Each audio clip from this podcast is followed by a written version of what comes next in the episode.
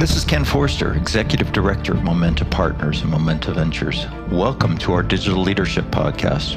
In this series of conversations, we capture insights from the best and brightest minds in digital industry. They're executives, entrepreneurs, advisors, and other thought leaders. What they have in common is like our team at Momenta, they are deep industry practitioners. We hope you find these podcasts informative, and as always, we welcome your comments and suggestions. Good day and welcome to episode of our Digital Industry Leadership Podcast, produced by, for, and about digital industry leaders. Today I'm pleased to host a true industry investment veteran, Michael Redding, the former managing director of Accenture Ventures. Mike co founded Accenture Ventures in 2015 and was responsible for growing a global portfolio of strategic partnerships and equity investments in emerging technology startups to support Accenture's and their clients' business transformations. He oversaw 38 venture investments in the creation of a global open innovation network spanning 50 countries all focused on artificial intelligence, cybersecurity, augmented slash virtual reality, blockchain, and cloud. In 2014, Mike was recognized, I'm sorry, in 2019, Mike was recognized by Global Corporate Venturing as number nine on their power list of top 100 corporate venture leads out of 2,200 corporate venture capitalist units globally. Previously, Mike led Accenture Technology Labs, a dedicated technology R&D organization of Accenture he received a bachelor's degree in electrical engineering and computer science from Princeton University in 1988 and a master's in biomedical engineering from Northwestern University in 1999. Mike, welcome to our podcast. It's a great pleasure to have you. Well, Ken, thanks for having me today. Absolutely, man. I, I, I going back 2019, number nine out of 2,200. That's just uh, that's just amazing to uh, to have that kind of credibility. So I'm greatly looking forward to the conversation. So let's start with your professional journey, which I've outlined a little bit already. But tell us a bit about your background and how it has informed your views of digital industry. Um, sure. So you know, engineer by training and you know electrical engineering and then biomedical engineering but what came out of that was a passion uh, for software. And when i joined uh, what was then andersen consulting and eventually became accenture right out of you know fresh out of grad school um, i had skills in such advanced technologies as unix and c and graphical user interfaces at a time when the world the business world was still in cobol land and we were just entering client server. So I was advanced technology. And so that kind of set my career tra- trajectory to always be at that front edge of emerging tech, the kind of when the rubber finally hits the road, we go from academic theory to enterprise deployment, right? And first mover, first of the kind um, deployments. And so know, you can kind of think of my career in in three phases. Um, the first phase was uh, kind of classic technology consulting, um, where I uh, was went ahead and did everything from programming to project management to program management, technical, um, um and enterprise architecture. So you're really getting my chops around from small projects to ultimately large enterprise transformation. You know, carrying the beeper, getting the tech support calls, you know, all that, you know, kind of fundamentals, but always in the realm of solving a problem, right? My engineering roots were always solve a problem. And that wasn't always something broken. A lot of times it was, let's create something that's never existed. Um, let's build a bridge that's never been built, you know, metaphorically. And so that was kind of the first tranche of my career. Um, ended up leading, you know, transitioning from client server into early internet, into things like email management when email for corporates was new. Think about that.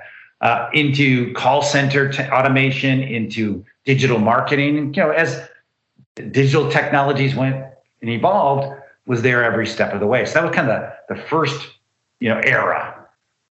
Then uh, the second era was the labs, which you mentioned, which is they took some consulting guys like me, mashed us up with some researchers to create an R&D function inside, you know, a global services firm, but not to make product because Accenture is not a product company, but to apply technology.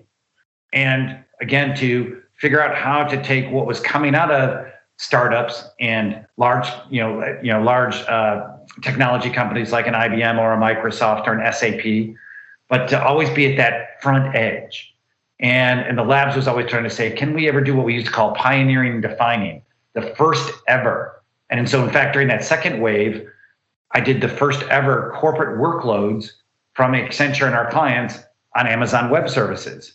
It was the, it was the launch of what is now a multi-billion dollar cloud business. And my team, uh, I signed the agreement, and despite the lawyers telling me not to do it, I signed the first ever uh, agreement to do development on the iPhone. We wrote the first ever application running on an iPhone that accessed SAP for enterprise use. And so, which launched then a multi-billion dollar um, over time, you know, uh, mobility practice, and on to things like cybersecurity, early quantum, uh, you know, so the labs era was all about that, you know, first of its kind um, technology, and but again, in the service of real world client implementations. This is not, you know, academic. This is the school of hard knocks. You know, they're at the coal face trying to make it real and get business value from it. And there was definitely we can talk about the the you know the skeletons in the closet of tech that sounded good but proved not to be. And then the third era, the most recent one you recapped, was you know working with our chief technology innovation officer Paul Daugherty. He asked me to step out of the labs and to do this new thing, which was to say, let's really um, put you know a structured uh, emphasis on uh, the next generation of technology partners, you know, the startups, and really create a formal program to partner with them and put our money where our mouth is in some cases by making investments but always with the goal of not get, as I say, rich quick at the IPO casino, but actually to accelerate market adoption, right? And to get them into the market faster. And I think that's what Global Corporate Venturing recognized was a corporate strategic program that was strategic. And that's why I think they, they gave me that honor uh, last year. I had the uh, opportunity to visit in Chicago. Uh, the I don't know if it was the Advanced R and D Labs, but certainly it was with regard to retail futures. Uh, it was a, in essence kind of a retail feature of the store. So back in probably 2000 timeframe, very impressed at the time uh, in terms of the building and the and the layout and and the the teams and a lot of the activities they undertook. Um, so looking at this phase two, the labs, um, as you well, I think at the time that you were there, you led led a team of about 200 across five global locations, direct investment about 25 million. So the, these aren't uh, a, a, couple of WeWork style cubicles and uh, and some interesting blinking lights. Not at all. A lot more. Tell, tell me a bit about, I think you mentioned a bit, but tell me a bit about the purpose of the labs and how it really supported Accenture's broader mission, especially because you said not a product company, right? Right on. And so, and by the way, so that was probably Smart Smart Store 2000 that you visited, which then morphed into what we call ACIN, which was the Accenture um, Customer Innovation Network. Because as you can imagine, retailers, it's always the, yeah, there's back office, which is super critical, but it's always that interface between the, the retailer and its customer that defines retail um, because it is B2C straight up. Um, and so that's continuing to evolve, but that's critical because it's context is king.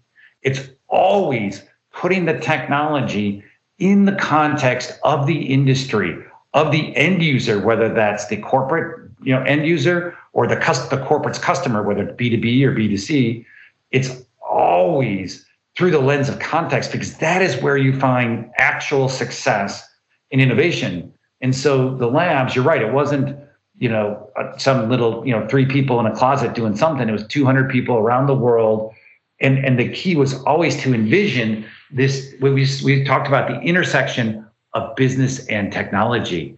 And others maybe some of our strategy colleagues some of our industry colleagues would look at innovation from the lens of um, new business models or new markets opening up or new regulatory framework changes that would change business conditions.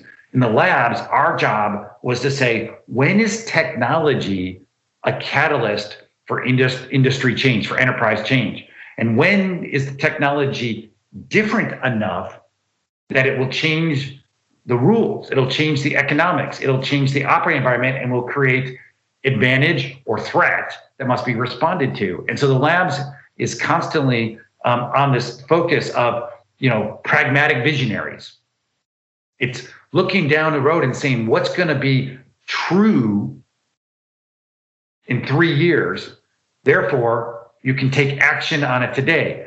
And so, actually, starting right around that time, 2000, annually, the, the labs has published a technology vision, which is a three to five year vision out that says what is what's going to be mainstream what is everyone going to be doing in three years so therefore as an enterprise what can you take action on today so it's not oh flying cars so wait for that magic day to come it's more like cloud and here's how you start on a cloud journey and therefore in three years when it's going mainstream you've got the muscles you've built up the capabilities you've done the the, the training you've got the architectural standards you do everything that an enterprise needs to do to actually scale it out and do it.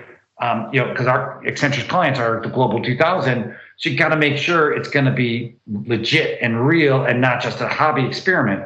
So the labs is constantly trying to, you know, they always say in hockey, you skate to where the puck is going. The labs defines where the puck is going and then lays out the, the path to get there and then does the experiments, um, the proofs of value to show it's legit, it's real, it's ready for prime time. So describe that shining city on the hill and then make it true. Mm, well said. The um, interesting because I, I, looked at your investments as a, um, a, a, augmentation, if you will, of the internal labs, and the way you presented it earlier when you said phase one, two, and three is um, going and looking at the next generation of external innovators. And right around that time, of course, you know, outside in innovation was you know was was was the the rage and such. Were was the uh, creation of the ventures program meant to be kind of a movement forward of innovation? You know, augmenting internal with external, or was it uh, was it was it meant simply as an investment device?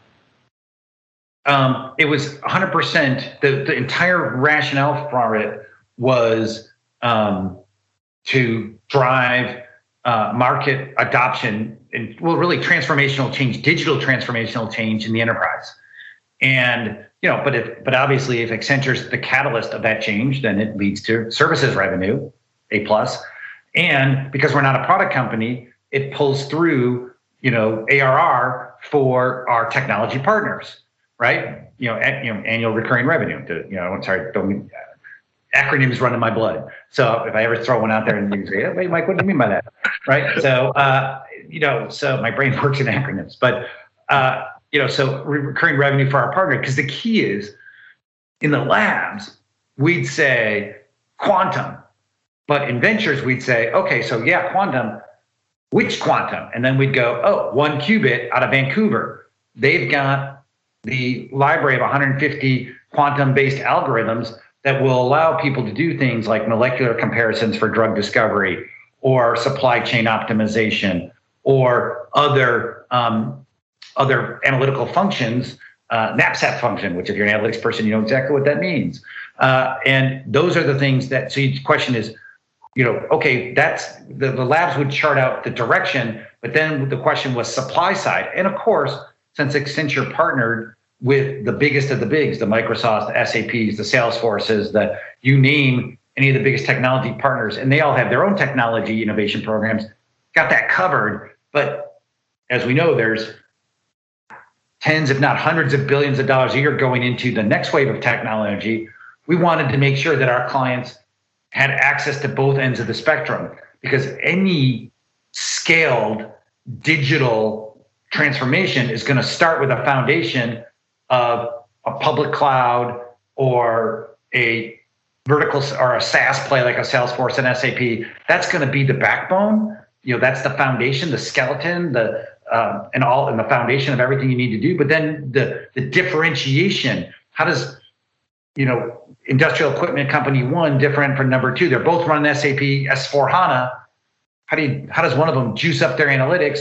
Oh, well, they bring in some quantum and they supply, and they and they optimize their materials handling by bringing in quantum algorithms from 1QBit.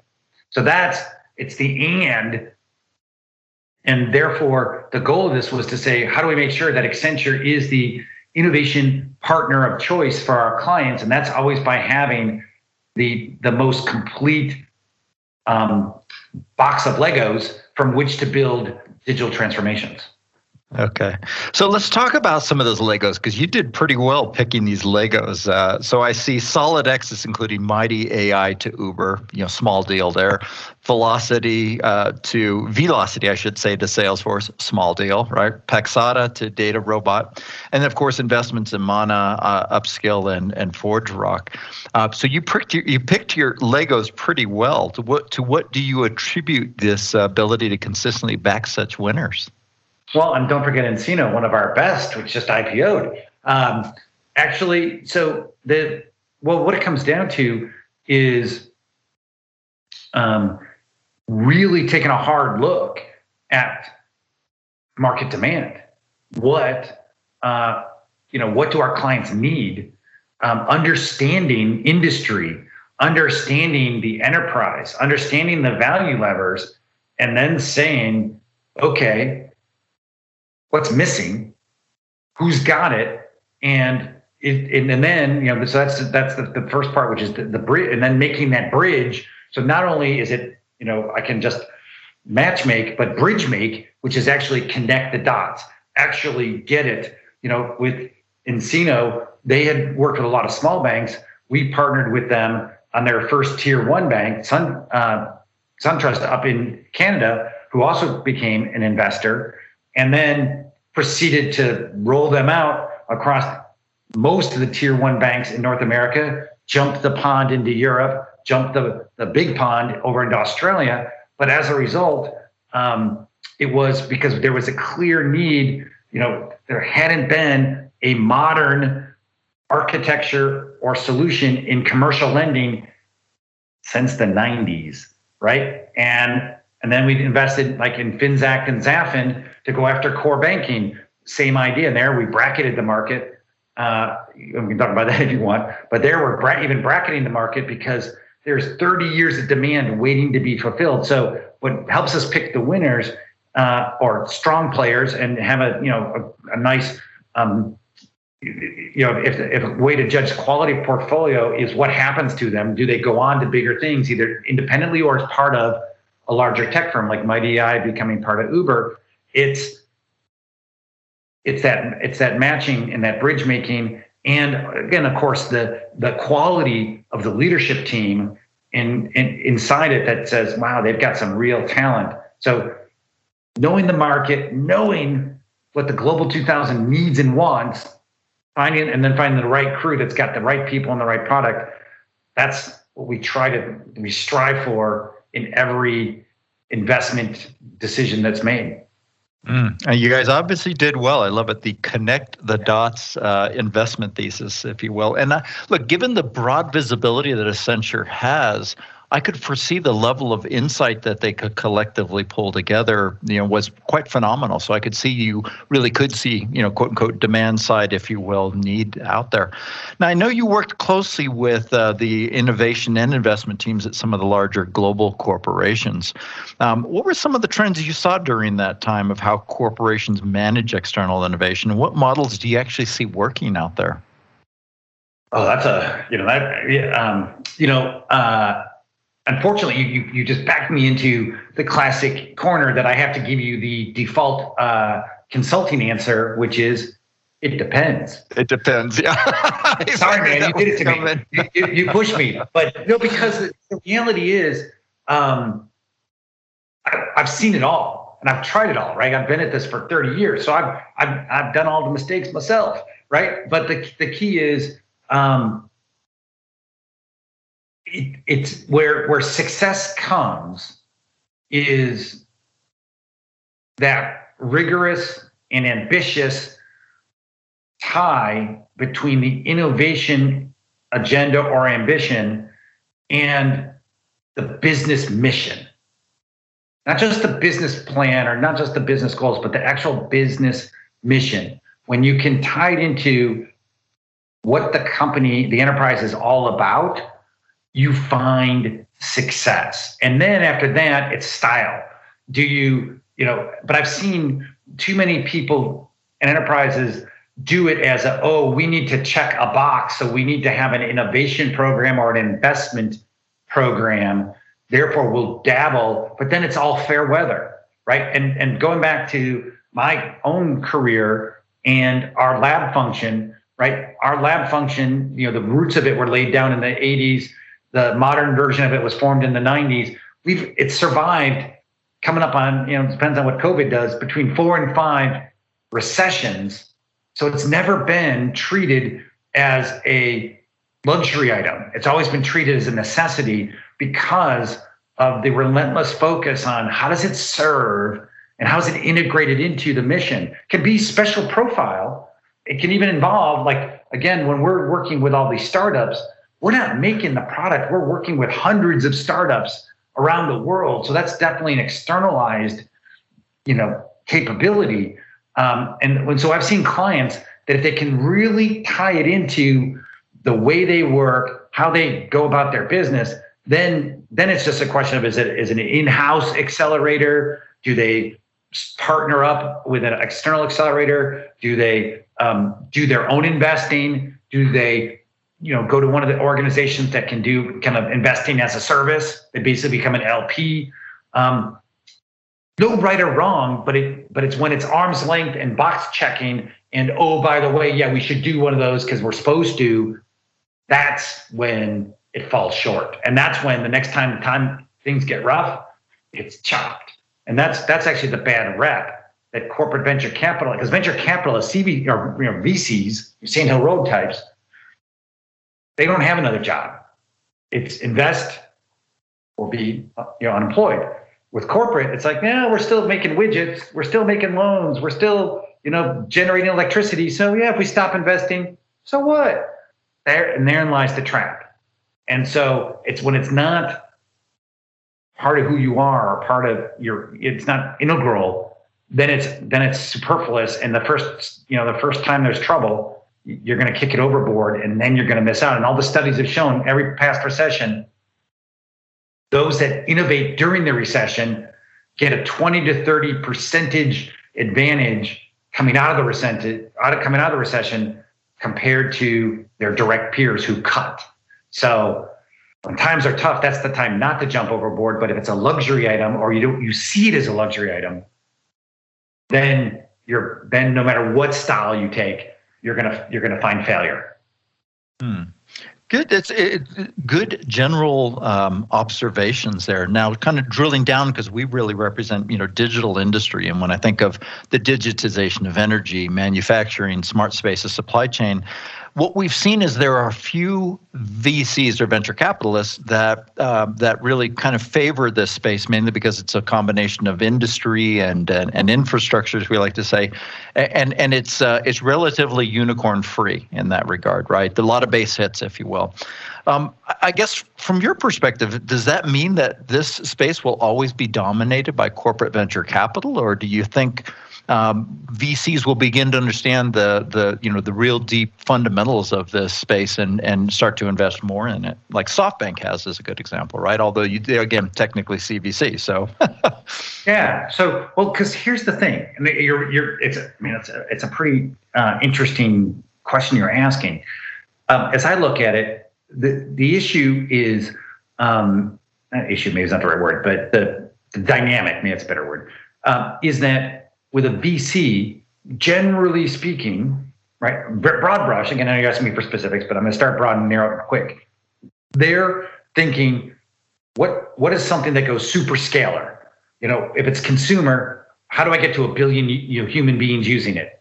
If it's technology, it's how does it that no matter how does it how do I do it so that every company needs it? Like carpets, every company needs carpet, so I'll invest in carpet, right? Because I don't have to think too hard about it. Everybody needs it, right? It's desks. Everybody needs desks, right? So uh, where when it comes to industry vertical, then you got to have the, the, expertise. So going back to your point about Accenture, what also was my you know hidden strength was we had 500,000 people. We have a we had and Accenture has continues as um, um, an expert in literally everything. I just had to know how to find them Well, if you're a VC shop with 20 employees or 70 employees or the biggest ones, 200 employees, you're about 499,800 short, right? Compared to an Accenture. So you can't cover all the bases. And so therefore, this, but the CVCs, if they're coming from energy, so it's Saudi Aramco or Shell or Chevron, they know energy. They know the dynamics. They know the economics. They know the the problems. They know the the opportunities. And as a result, they can they can really get into it. Or if you're in hardcore, you know, when you say manufacturing, manufacturing cars and manufacturing wheat and manufacturing, um, you know, uh, you know, uh, ceramic mugs are not all the same manufacturing, right? And so you, you start to you, the specialization and the subspecialization to really come up with something that moves the needle on the economics such that it it may scale, but it's going to scale in the context of you know if it's energy, if it's you know upstream, it's going to scale for the 10 super majors. So the so if you're a Sand Hill Road VC, you're thinking, I need hundred, I need I need I need 125 logos on a slide. But if you're an energy, you know, if you get 10 logos, you've got 90% market share. Right. So I think that's why you may see a bit of that dynamic because unicorns are, are seen more in terms of mass market versus deep but yet some of those deep ones are the most profitable companies on the planet. Uh, and so, because if you really get into a niche, you and you've got market dominance, you're printing money. You're you know you're at the 80% margin, but you may not be you may not you may never do 10 billion in revenue, but you're doing a billion at 80% margin. It's still going to generate a nice return. You had mentioned earlier how the labs had kind of survived a number of downturns uh, in the economy over time, or challenges, shall we say? And obviously, uh, you know, we're facing one of the the the, the most relevant in terms of COVID nineteen pandemic. Uh, I think the uh, World Economic Forum calls it the Great Reset. We actually are thinking of it in terms of uh, a great digital accelerator because we're seeing all of our portfolio companies benefit from it in, uh, in terms of um, you know the work that they're doing. What do you see as the long-term impact of this, um, and especially on digital industry?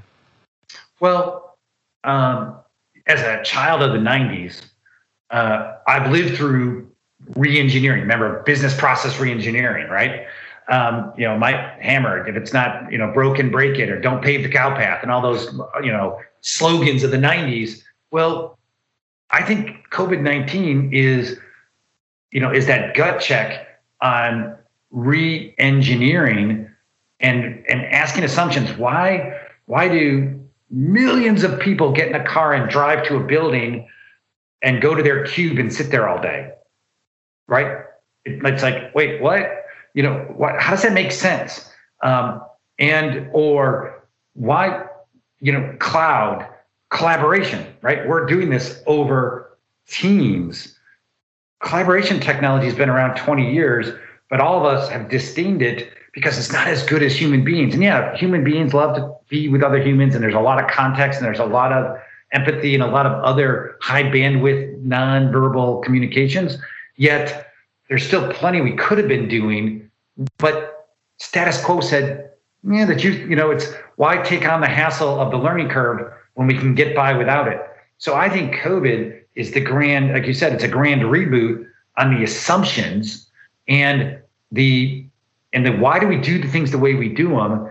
And if you're ambitious, to say why not exploit the technology, cloud, mobility, IoT that is there and proven, but it's been sitting kind of almost collecting dust because people have been slow to adopt it because it's like, yeah, status quo is cool. Well, status quo isn't cool right now, and you don't, and you may not have a choice. And especially if you're you're in certain industries, if you don't reinvent yourself, depending on how long this COVID thing, you know, and and others that follow kick around, you won't be around.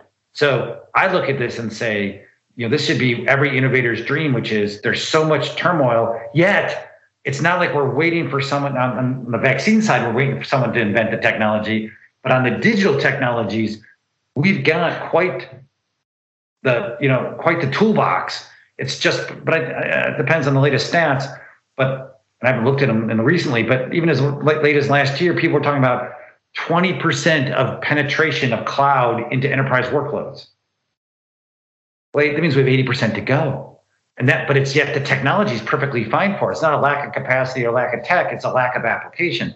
So I think COVID's the grand stimulus in that it's a forcing function. Nobody gets a choice to sit on the sidelines and just ignore it.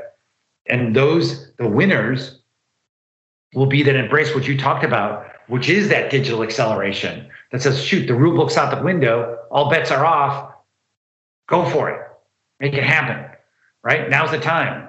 And those that do that are going to come out and really see a transformation. You know, again, I was driving by, I'll leave names out of it driving down the street and I saw a building and it had the name of a national insurance company on it.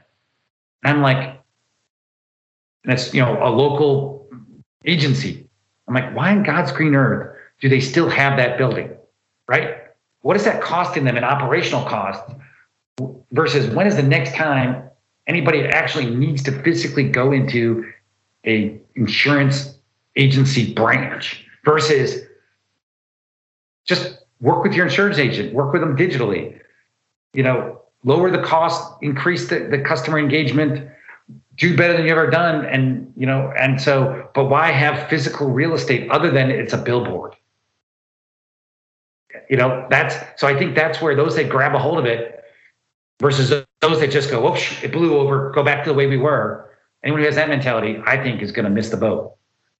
Look, all the, the last probably uh, 60 seconds of, of answer there have been a great setup for what I'm sure everybody's thinking now. So, given this perfect storm of opportunity, if you will, given the the the uh, level of uh, observation you have, the insights you have, the digital experience you have, and everything else, what's next for you, Michael?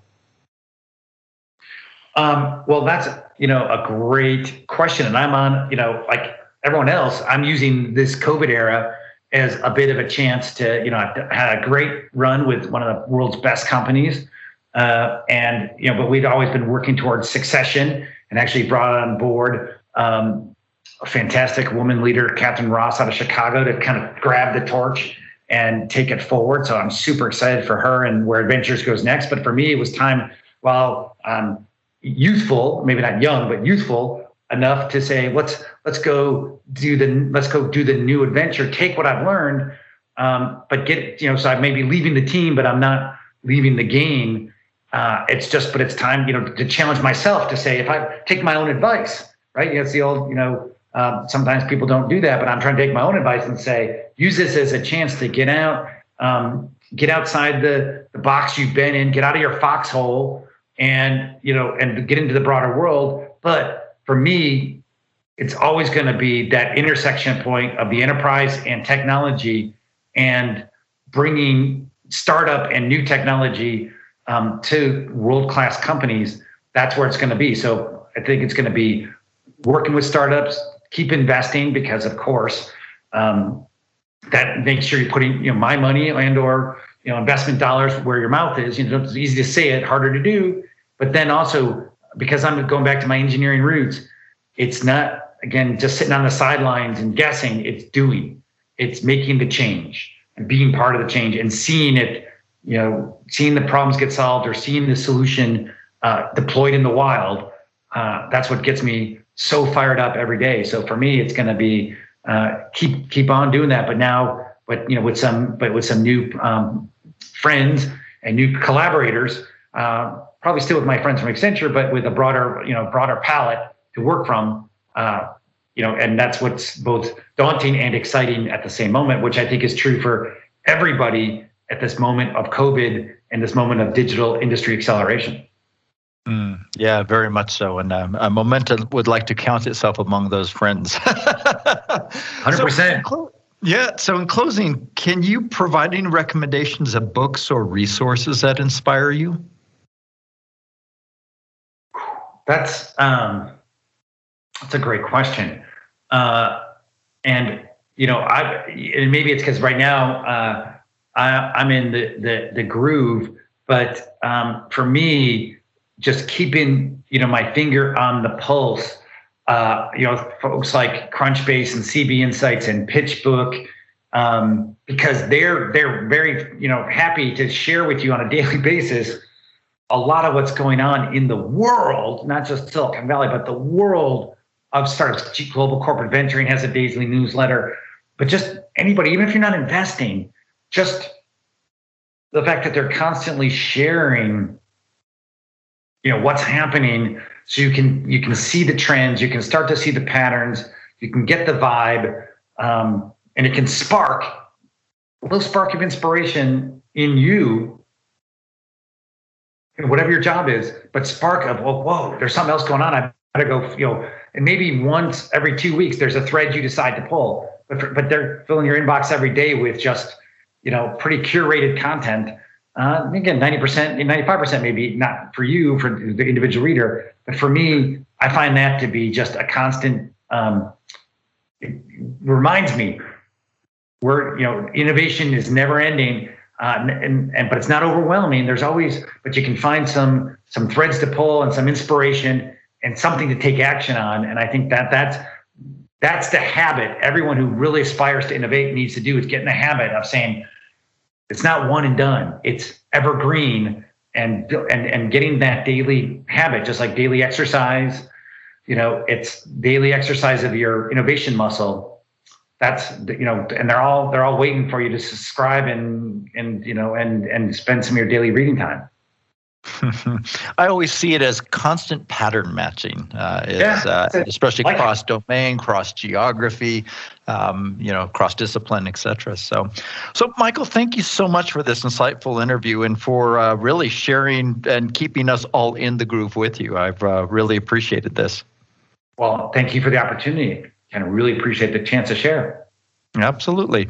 So, this has been Michael Redding, the former managing director of Accenture Ventures and a true digital industry investment veteran.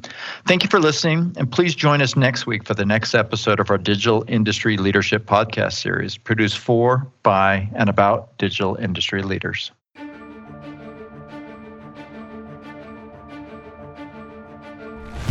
You've been listening to the Momenta Digital Leadership Podcast. We hope you've enjoyed the discussions, and as always, we welcome your comments and suggestions. Please check our website at momenta.one for archived versions of prior podcasts, webinars, as well as resources to help with your digital industry journey. Thank you for listening.